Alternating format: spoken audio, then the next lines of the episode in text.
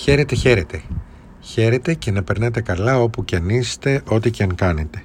Άλλη μια εγγραφή στη Φωνητική Βιβλιοθήκη, ένα νέο podcast για σας, για μας, για όλους, γιατί μου έκανε τεράστια εντύπωση το μήνυμα που πήρα και επειδή όλοι τώρα λόγω του εγκλισμού ασχολούμαστε περισσότερο και με το διαδίκτυο αλλά και με εσωτερικές εργασίες, το μήνυμα αυτό με προβλημάτισε ιδιαίτερος γιατί μου μιλά να τοποθετηθώ για διάφορα μαθήματα διαλογισμού, διάφορα μαθήματα που γίνονται διαδικτυακά, για κοινές προσευχές, ε, ε, για κοινές δράσεις υπέρ της ανθρωπότητας.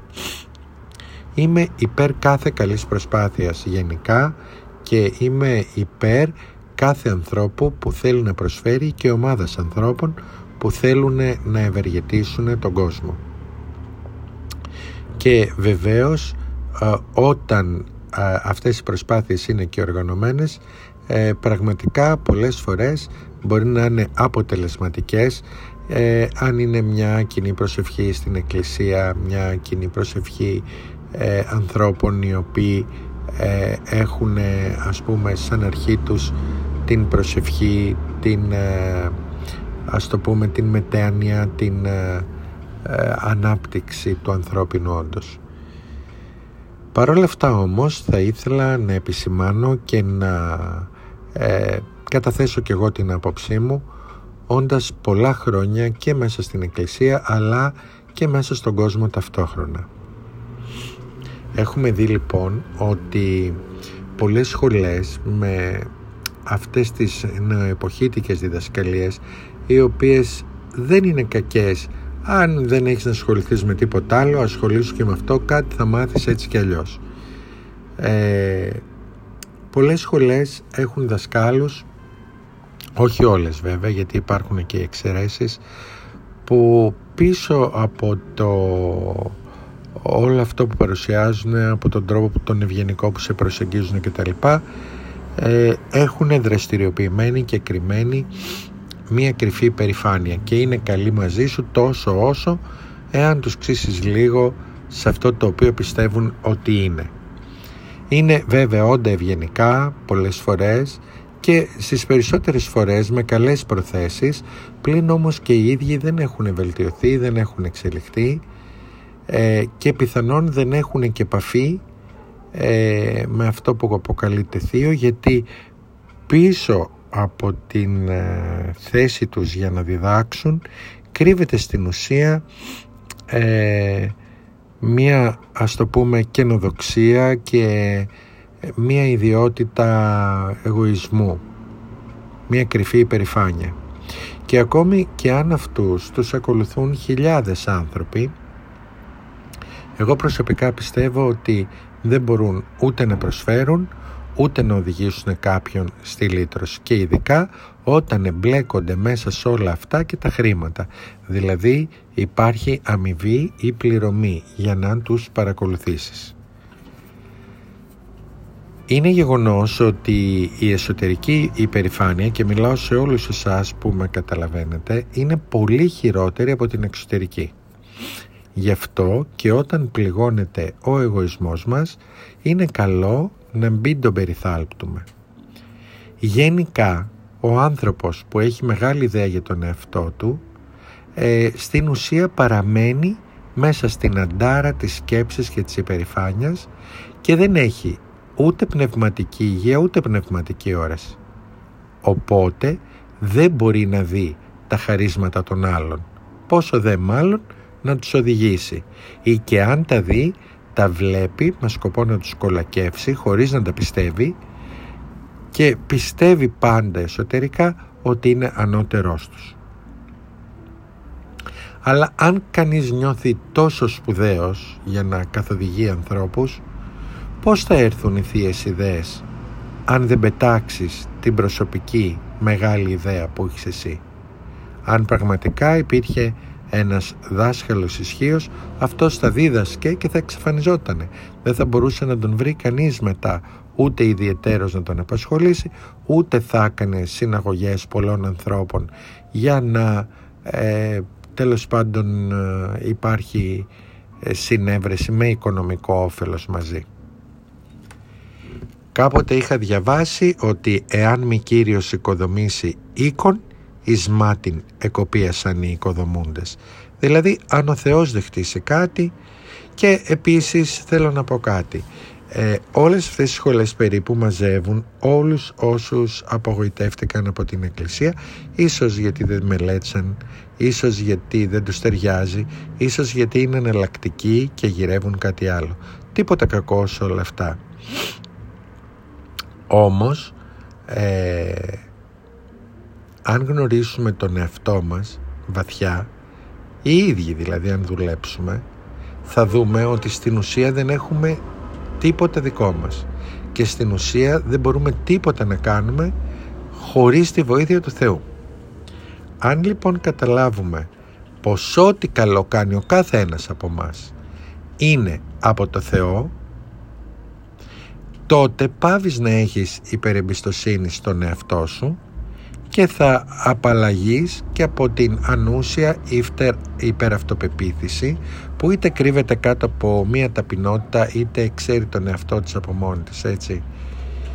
Προτείνω λοιπόν ο κάθε ένας να βρίσκεται εντός του κόλπου της Εκκλησίας αν υπάρχει κάποιος πραγματικός δάσκαλος που τον αγαπά αυτός να ξέρετε ότι θα είναι απλός δεν θα γνωρίζει και ο ίδιος ότι είναι δάσκαλος, θα κατευθύνει αυτά που λέει μέσα από την ψυχή του και δεν δημιουργεί οπαδούς ή κοπαδούς, κοπάδια δηλαδή ανθρώπων που ακολουθούν έναν ταγό ενώ και ο ίδιος δεν έχει απολυτρωθεί. Και πώς ξέρει ένας άνθρωπος ότι έχει απολυτρωθεί; Δεν το ξέρει. Η χάρη του Θεού το δείχνει και το αναδεικνύει στους άλλους όταν και όποτε έρθει η ώρα. Αυτό να φανεί. Αν αγαπάμε λοιπόν το Θεό, ο νους μας θα είναι συνέχεια εστιασμένος στο πώς να ευχαριστήσουμε τον αγαπημένο μας, στο πώς να αρέσουμε και στο Θεό και όχι πώς να αρέσουμε στους ανθρώπους και να τους συγκεντρώνουμε τριγύρω μας. Αν έχεις κάτι να πεις, εκεί που είσαι, στην παρέα σου ή στους ανθρώπους που είναι γύρω σου, με απλότητα το καταθέτεις και το λες. Και αν αυτό που έχεις να πεις έχει και μία συνέχεια, το λες και την επόμενη φορά και τη μεθεπόμενη. Άρα η απλότητα όμως και η θέληση του να μην συγκεντρώνεις κόσμο ιδίως με χρηματικό όφελος είναι αυτό που πρέπει αν αισθάνεσαι την παρόρμηση για κάτι όμορφο να καθορίζει τις πράξεις και τις κινήσεις σου. Οι βαριές αλυσίδες λοιπόν πέφτουν από πάνω μας όταν η ανθρωπαρέσκειά μας κάνει την πάντα γιατί η ανθρωπαρέσχεια είναι ένα εμπόδιο για μια ανώτερη και καλύτερη ζωή. Γενικά όταν μας επενούν να ξέρετε ότι η έπαινη είναι σαν τα ναρκωτικά. Ας υποθέσουμε ότι υπάρχει ένας μεγάλος δάσκαλος που ξεκινά να κάνει καθή, ε, μαθήματα. Μπορεί την πρώτη φορά να ρωτήσει αν το μάθημα ήταν καλό, αν πρέπει κάτι να προσέξει για να μην κάνει κακό στον κόσμο. Οπότε οι άλλοι για να τον ενθαρρύνουν του λένε καλά τα είπες μόνος σε εκείνο το σημείο έπρεπε να προσέξεις λίγο και ούτω καθεξής. Ύστερα όμως αν έχει λίγη προδιάθεση αυτό το άτομο για υπερηφάνεια μπορεί να φτάσει να ρωτάει αν ήταν καλό το κήρυγμα ας πούμε, που έκανε μόνο και μόνο για να ακούσει ότι ήταν καλό και να αισθανθεί ικανοποίηση.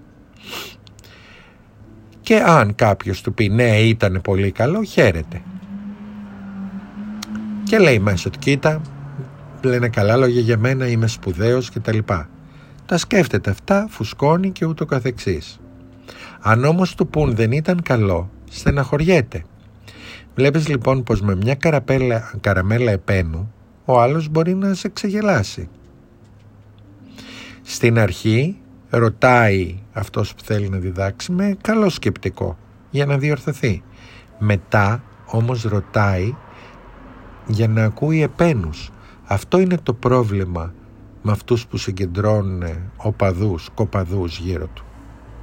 Γύρω τους. Λοιπόν, όταν χαίρεσαι και νιώθεις υπερβολική ικανοποίηση όταν σε επενούν και στεναχωριέσαι και κατεβάζεις τα μούτρα σου όταν σου κάνουν μία παρατήρηση για μία δουλειά που δεν έκανες καλά, να ξέρεις ότι αυτό κρύβει μέσα του μια έπαρση, έστω και λεπτή, που εντάξει αν την έχεις σε λίγο, σε μικρό βαθμό, ε, είναι ίσως υγιής, αλλά αν την έχεις σε μεγάλο βαθμό, είναι έξω από αυτό το οποίο πρέπει να έχουμε. Ε, αυτός που έχει πνευματική υγεία αν του πεις αυτό δεν το έκανες καλά χαίρεται εάν είσαι καλοπροαίρετος βέβαια γιατί τον βοηθάς να δεις ένα λάθος του. Πιστεύει ότι δεν το έκανε καλά γι' αυτό και ο Θεός τον φωτίσει την επόμενη φορά με αυτά που του λες να το κάνει καλύτερα ένας άνθρωπος που είναι απλός λέει τι θα έκανα εγώ μόνος μου; Αν δεν με βοηθούσε ο Θεός χαζομάρες θα έκανα όλα δηλαδή τα τοποθετεί μέσα σε μία σωστή όραση έτσι λοιπόν είναι καλό να προσεύχεσαι, είναι καλό να έχεις μια θετική στάση ζωής, είναι καλό να ψάχνεις γύρω στους συνανθρώπους σου που σε έχουν ανάγκη και ειδικά αυτές τις μέρες, είτε για να τους στηρίξεις ψυχολογικά, είτε αν μπορείς με δύο-τρεις φίλους να καλύψεις κάποια ανάγκη τους για φαγητό ή κάτι που χρειάζονται, γιατί αυτές οι μέρες είναι οι μέρες που χρειάζονται αλληλοβοήθεια, και πρέπει όλοι να είμαστε μαζί και ο καθένας να κρατά το χέρι του άλλου.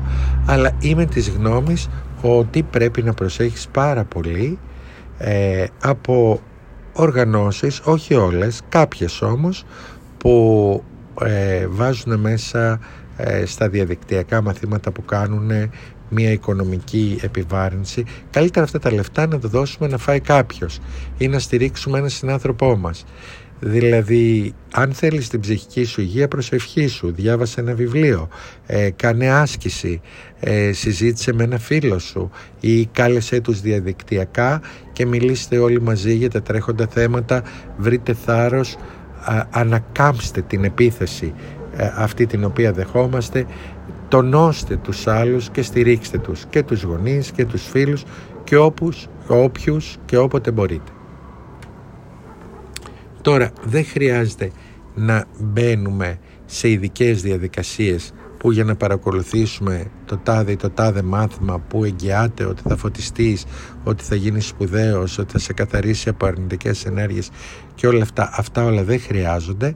Χρειάζεται μόνο μία προσευχή, μία ανάταση προς το Θεό. Θα ανοίξουν και οι εκκλησιές μας για να πάμε θα είμαστε μέσα στο φως του Θεού και στην αγάπη του Θεού όταν γυρίσουμε και κοιτάξουμε γύρω μας ποιος μας χρειάζεται για να τον πάρουμε ένα τηλέφωνο να του αφήσουμε μια καλή αν το θέλετε ε, προσφορά που μπορεί να, να του πάμε ένα φαγητό ή να του αγοράσουμε κάτι αν δεν έχει και όλα αυτά.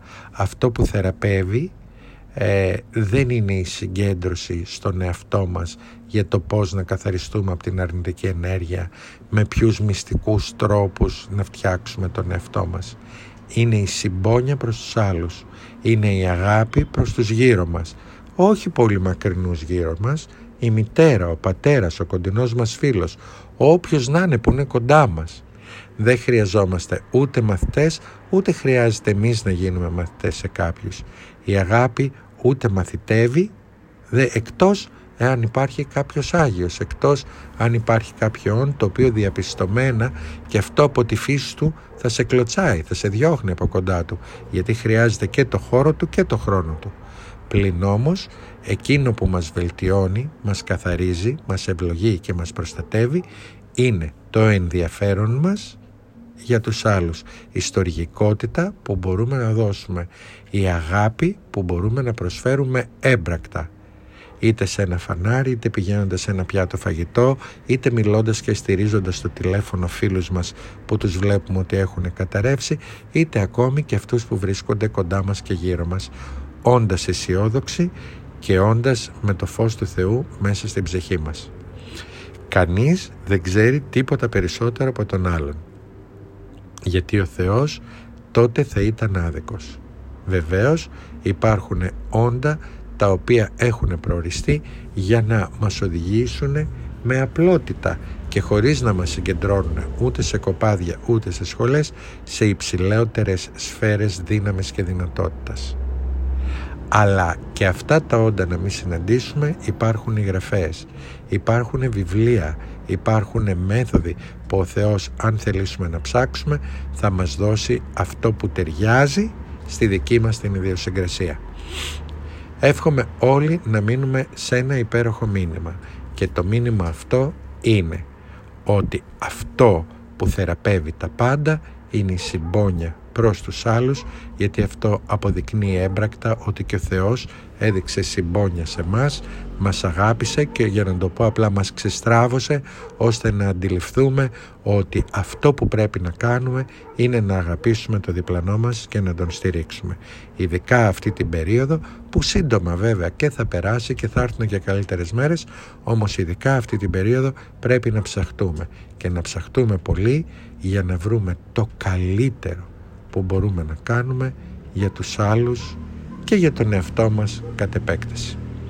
Σας εύχομαι τα καλύτερα, να χαμογελάτε, να είστε δυνατοί και οπωσδήποτε να ακολουθείτε τον εαυτό σας, την καρδιά σας και το Θεό σε κάθε στιγμή της ζωής σας. Χαίρετε.